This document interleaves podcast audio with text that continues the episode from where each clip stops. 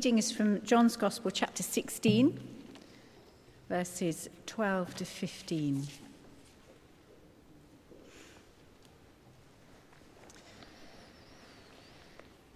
John chapter 16, verses 12 to 15. I have much more to say to you, more than you can now bear. But when He, the Spirit of truth, comes, he will guide you into all truth. He will not speak on his own, he will speak only what he hears, and he will tell you what is yet to come. He will bring glory to me by taking from what is mine and making it known to you. All that belongs to the Father is mine. That is why I said, The Spirit will take from what is mine and make it known to you. In a little while you will see me no more, and then after a little while you will see me.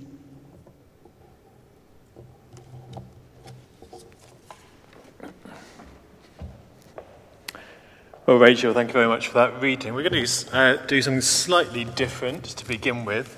Can I ask you to have that reading open in front of you? And I'm just going to ask you and invite you to read it again quietly to yourself. Just a chance to just process some of that stuff.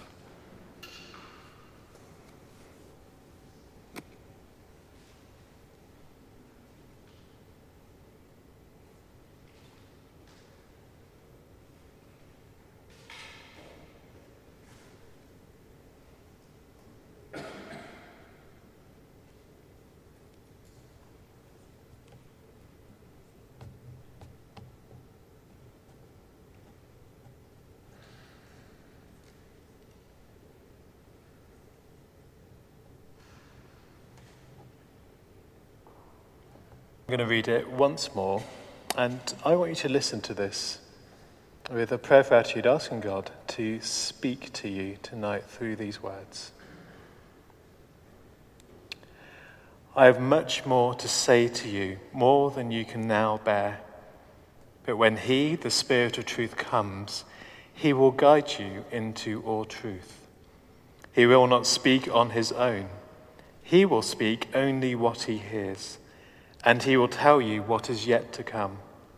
He will bring glory to me by taking from what is mine and making it known to you. All that belongs to the Father is mine. That is why I said the Spirit will take from what is mine and make it known to you. In a little while you will see me no longer, and then after a little while you will see me. I wanted to do that before we begin, just so that we're rightly grounded and appreciative of God's word. It's very easy to read it and move on quickly to saying other things, but this is God's precious word, his words to us to be slowly chewed on, to be meditated upon, to be absorbed. And we're going to be unwrapping some of those words this evening. And we're specifically looking at tonight the work of the Holy Spirit to teach us through God's words, actually. And so it ties in with that as well. We've been uh, looking more generally at who the Holy Spirit is, and now we're kind of moving into a phase on the Sunday evenings to looking at what he does specifically. And as I said at the beginning of the service, last week we looked at how he makes us know in our hearts that we are God's children. He pours out God's love in our hearts so that we know that deep in deep in our Noah, as some people once one person once said, deep in that deepest place, that we can be assured that we are God's children. Well, we're looking at something different tonight. We're looking at the power and the work of the Holy Spirit to teach, to lead us into truth. And I'm aware that as we uh, look at this particular topic, it's not as glamorous as some of the other things that uh, perhaps you know that the Holy Spirit particularly does. Most people, when they hear the word teach and teaching and truth, have a slightly adverse reaction to it, if I'm honest. Uh, some of you will know that before I was ordained, I was a secondary school teacher. And um, not only a secondary school teacher, but perhaps the worst type, a physics teacher. I know. And whenever I tell people that nowadays, they, they, go, they go back to their teenage years and have some kind of painful memory that comes to the forehead and say, Oh, I hated physics. It was just awful. And if I'm honest, as a, as a secondary school teacher, it wasn't very glamorous. It was actually really hard work, and I have great appreciation for teachers here actually at the moment. They're wonderful people. Because I, I know what it's like to spend day after day in front of teenagers who don't really want to be there and make it perfectly known, actually. And I, I admit it was a tough time, but as I was teaching, I lived for the moments when suddenly one or two people understood something for the first time and something clicked. And when it's to do with physics, it's something about the universe and understanding it for the first time. And you'd see people's eyes open wide and think, wow, that's amazing. And I agree with them. Yes, that's, that's, what, that's what I'm aiming for. Yes, this is amazing. And when we're looking at the work of the Holy Spirit and his teaching ministry, he aims to do the exact same thing. He aims to open our eyes and to see Jesus. And when we see Jesus, to say, wow, he's amazing, and to be blown away. And that's what he does in his teaching ministry. So sometimes not very glamorous, sometimes not very exciting, but essential, really, to knowing and loving our Lord Jesus Christ. Well, let me pray for us as we dig in. Lord, we do thank you for your word. Thank you that we've had a chance to chew on it already. We pray now as we open it up, speak to us by your Holy Spirit. Those words that are written here, that you will lead us into truth. We pray, lead us into truth tonight. In Jesus' name. Amen. Well, just to set the, the context of the passage and the scene, Jesus has been teaching for almost three chapters in John straight, and it's some of the richest teaching you'll ever find in the Bible. He's just celebrated the Last Supper with his closest disciples, the twelve, one of whom is going to betray him. And he knows that. And what he does before he goes to the cross is to leave them with a deposit of truth, rich manna for the future, teaching about all kinds of things, especially teaching on the work of the Holy Spirit. And in verse 12, he says, I have much more to say to you, more than you can now bear. It's almost as if Jesus has been feeding them with rich chocolate cake, piece after piece after piece. And he's saying, I want, there's so much more to give to you, but you just can't handle it right now it would not be good for you. In fact, it would probably make you slightly unwell. Anyone been here? Yep. And instead, he says someone else in the future is going to continue feeding you with this rich chocolate cake, this manna, this truth from God. And it's going to be the Holy Spirit whom I will send, and he's going to teach you and continue teaching you, continuing my mission to make known God's word, God's ways, who He is.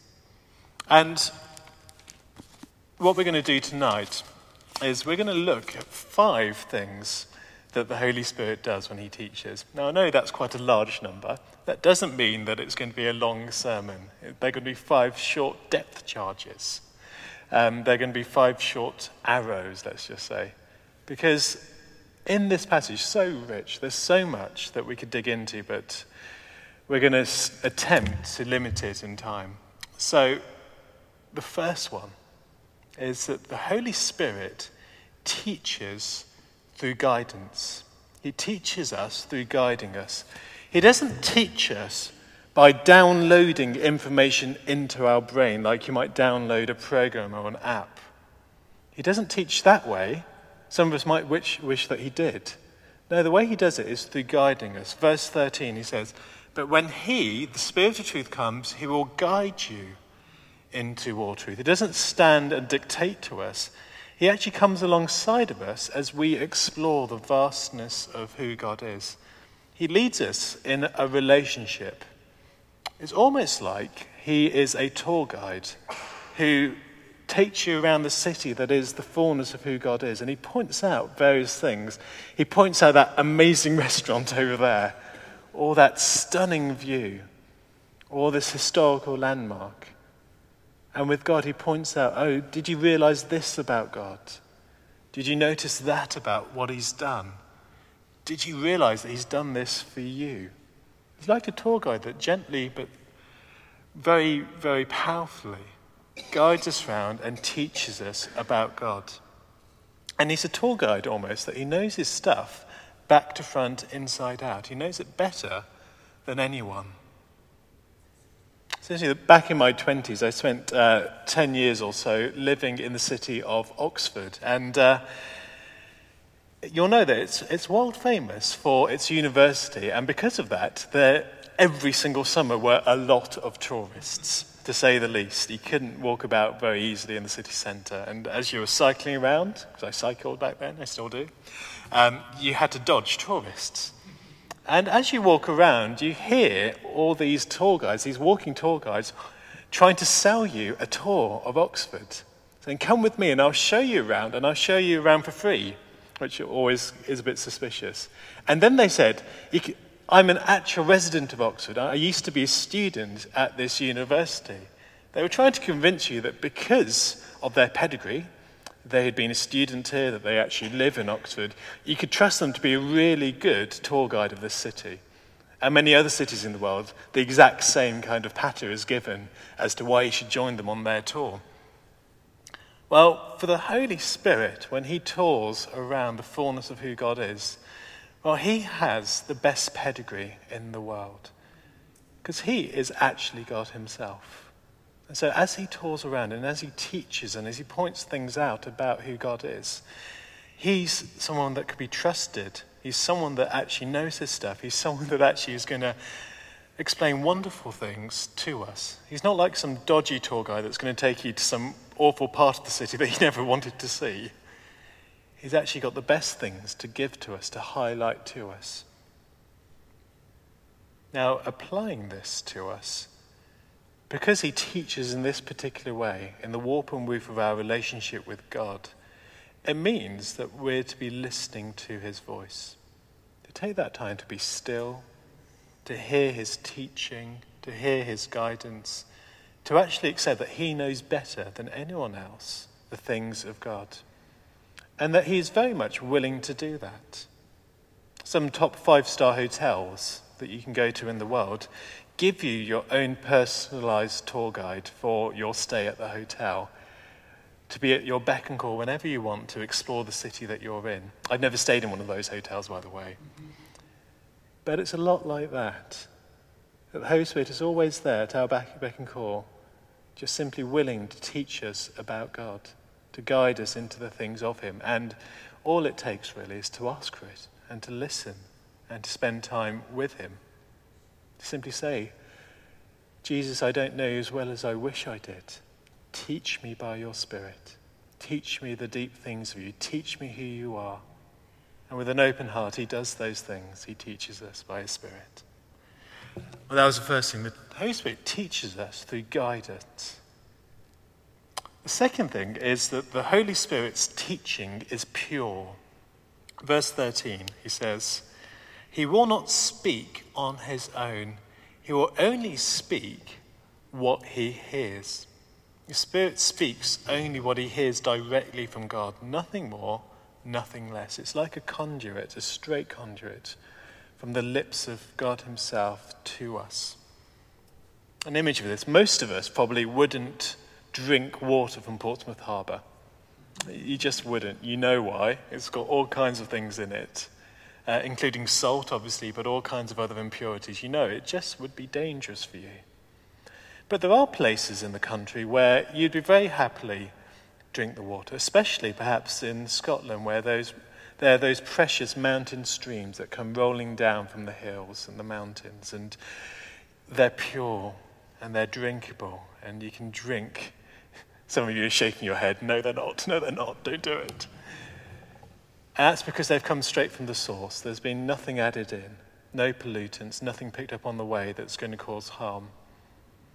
And in a sense, that's exactly the imagery that the Bible uses of the Spirit of God coming forth from the throne room of God Himself. Living water that is pure, that we can drink deep of, that will refresh us that will actually change us. And that's the Spirit's ministry. It's a pure teaching ministry. There's nothing impure about it. Paul in 1 Corinthians 2 explains how this works. He says this The Spirit searches everything, even the depths of God. For who knows a person's thoughts except the spirit of that person which is in him? So also, no one comprehends the thoughts of God except the Spirit of God. Now we've received not the Spirit of the world, but the Spirit who is from God, that we might understand the things freely given to us by God. Paul repeats himself a couple of times there, bless him. But what he's saying simply is this just as we know our own thoughts and are able to articulate them sometimes quite well, well, the Holy Spirit, because he is God himself, knows God's thoughts and is able to articulate them to us directly He's like almost the ultimate mind reader. He knows what's on the mind of God, both for the present and for the future, and is able to speak them into our lives. Now, there's a bit of a health warning with this particular idea, and the health warning is this. Many people over the history of the Christian church have taken verses like this, and uh, especially this passage, to say, well, the Holy Spirit has just spoken to me a new truth. Something that's brand new, that's a revelation that actually changes everything. And they've used passages just like this to say that. The various sects that claim this Jehovah's Witnesses, the Mormons, that the Holy Spirit has added in some stuff that has come directly from God. Now, the only problem with that, just as a health warning, is that Quite often, when push comes to shove, it contradicts what's already been said.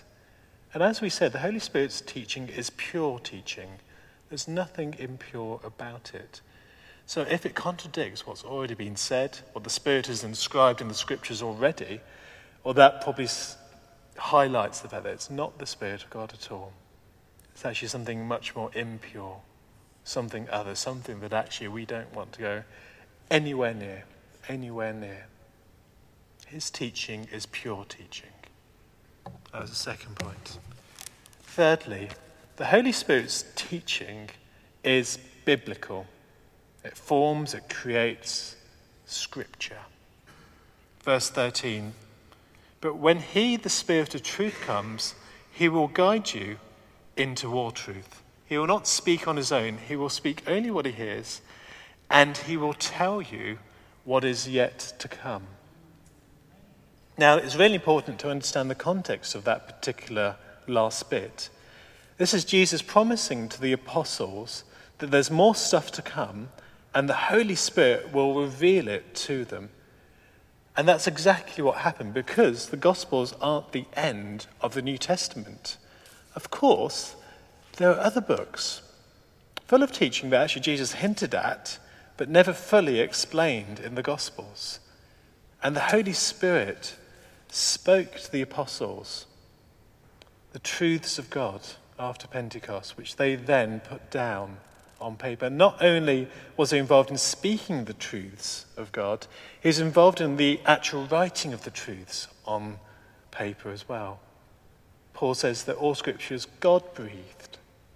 Peter says that no one spoke from their own will, but they spoke as they were carried by the Holy Spirit who led them to write what they wrote. This book, the whole of this book, comes under the inspiration of the Spirit who led human authors to write the words of God. This is what Jesus promises there's more to come, and now we have it. Now we have it. The Spirit's teaching created the Bible.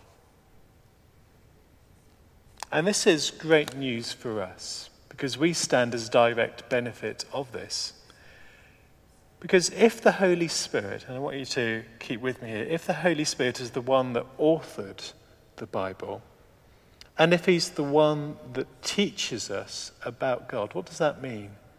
That means that when we read the Bible, we get the author explaining his own book to us.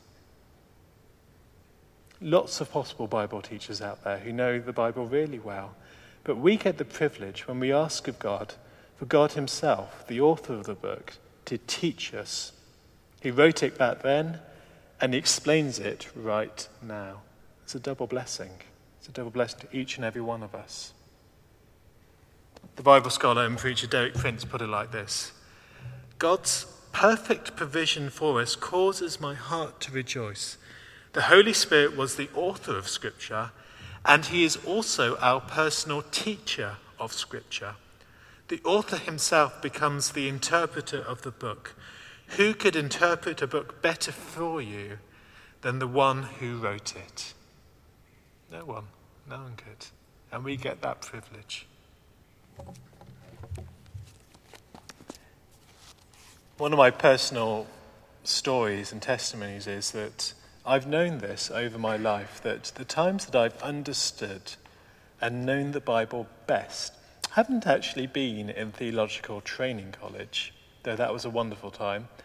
Haven't been necessarily in, in times when I think that I've spent time labouring at it and pursuing it, though that's also been useful. The times that I've come to know God's Word best has actually been when I've asked God to teach me, when I've asked God to do it, when I've humbled myself and said, God, would you teach me through your Word? And when I pray that prayer, and when I do that and humble myself and ask the author to teach me authorial intent, what it means, then, then is the time I've found that I've understood it the most. And this actually helps us to understand a major objection to the Christian faith. I've heard many people over the years say to me that the problem with Christianity and many of the religions is that it's all based on a book and this book is really hard to understand. It was written so long ago, and actually by so many different people. How can you expect people to, to believe in God if you have to go through this book? That it just doesn't make sense. Surely God wouldn't make it that hard for people. There are people who are learned who perhaps could, but for most people, actually, it's really difficult. Well, that's not true because we're not left alone with the book. We're given the book and we're given the author as well. And he says, I will explain it to you. I will give you its understanding. I will teach you through it. We're not left alone to wrestle with this book. If we were, they'd be right. But we're not left alone to wrestle with it. And if you're here and you've struggled with this book over the years, can I encourage you tonight to pray to God, to say to God, God, you know that I've struggled with this book but I believe that you can teach me still. Would you teach me through this book? One of my um, favourite Bible teachers is someone called R.T. Kendall, and uh, I've read just about every book he's ever written. Uh, he's an expository preacher, and he's uh, very famous for taking on Martyn Lloyd-Jones's mantle in Westminster Chapel. And uh, he's a clever chap. He's got an Oxford doctorate in theology, studied uh, systematic theology in John Calvin. And he has great insights into the Word of God. But he once wrote this about the Spirit's teaching ministry. We need to learn that the Christian faith is not like maths or physics. Because what we need is not intellectual acumen, but the Spirit showing us things. This is why you can meet someone who has not been to Oxford or Cambridge or even sixth form or done O levels or GCSEs but who can have the profoundest knowledge of God. And he goes on to say, and this is a major preacher saying this I run into people who could barely write their names, but at whose feet I would sit and let them explain about the Bible. How can you explain that? The answer the teaching of the Holy Spirit. I want to say to you, if you're here and you feel that there is an intellectual barrier, that you just don't feel smart enough, you don't feel that you could ever understand these kinds of things. That's not true with God's help. And in fact, that might qualify you especially to know more than the rest of us, because you will lean on God's help to teach you, to give you understanding in these things that is greater than any other wisdom, greater than any other power to teach. Well, that was the third thing. The Holy Spirit's teaching forms the Bible and he teaches from it. The next one the Holy Spirit's teaching points to Jesus. Verse 14 He will bring glory to me by taking from what is mine and making it known to you. I mentioned this a few weeks ago that if you want one simple sentence about who the Holy Spirit is, what's his raison d'etre in our lives, it is to point to Jesus, to lead us to him, to worship him, to see him for who he is. That's his main focus in life. And that's what he does here in verse 14. Jesus says, He will take from me and bring me glory by doing that. I don't know if at school you found that the best teachers were always the ones that were most passionate about their subjects. They could make any subject come alive. It's probably why I ended up studying physics. I had this amazing physics teacher called Mrs. Price. She was uh, this Scottish lady don't hold that against her because I could just about understand her words. But even though I couldn't quite get all of them, she was so passionate about her subject matter that it transcended the Scottish accent. And I just, a passion and a desire welled up within me to understand these things. When it comes to the Spirit's teaching, he is so passionate about the Lord Jesus Christ that love within the Trinity that the persons of the Trinity have for each other. He's so passionate about Jesus that when he teaches, desire will just naturally well up within you to know him better, to know Jesus, to long to know him better and better and better. And a mark, a telltale mark of the Spirit's teaching is that because of it, you will see Jesus as bigger, more glorious, more holy, more majestic, more powerful, wider and taller and more all encompassing than you did before. If you want to know that you've been under the Spirit's teaching, that's the result. That's what the Spirit will do in your life. You'll just see Jesus ever so clearly and ever so more greatly. Some of you may have um, either read or seen the film version of a book by C.S. Lewis called Prince Caspian. Anyone seen the film recently? I don't think it's that great. I prefer the book. But in it, uh, Lucy, who's one of the children in the original Chronicles of uh, The Lion, the Witch, and the Wardrobe, has grown up a bit. And she sees Aslan for the very first time since the previous book. And let me read from the book. Aslan says, Welcome, child. Aslan said, Lucy, You're bigger. That is because you are older, little one, he answered. Not because you are. I am not. But every year you grow, you will find me to be bigger. And I just want to say that that's what the Spirit of God does. Under His tutelage, every year that you grow, you will find Christ to be bigger. You'll see him clearer. You'll see him transcending your worries and your anxieties. You'll see him as powerful to sort out things that you didn't believe he could in the past. That's what the Spirit of God does. He points to Jesus and makes him bigger in our sight. And lastly, the Spirit's teaching is treasure. It's pure treasure. Verses 14 and 15, he says, He will bring glory to me by taking from what is mine and making it known to you. All that belongs to the Father is mine. That is why I said the Spirit will take from what is mine and make it known to you. Jesus repeats himself two times here to make a point. There's a chain of giving. The Father has given to the Son and then the Spirit takes from the Son and gives to us. The same treasures of knowing God, of understanding His ways, of walking in His will that the Son had, that same treasure is given to us by the Spirit. And if that's true, that is a profound thing. It's being invited into the family treasure saying, You're welcome as well. You can have this as well. It was for Jesus alone, but now it's given to you from the Father. Paul in Colossians 2 3, praying for the believers, says that he wants them to know Christ in whom are hidden all the treasures of wisdom and knowledge. That actually there's lots of treasure in the world. There's physical treasure. There's the treasure of relationships. There's treasures that perhaps you treasure personally. But he says that there is a treasure that is to be found only in Christ. And if, if we come under the Spirit's teaching, that treasure is given to us. It's given to us.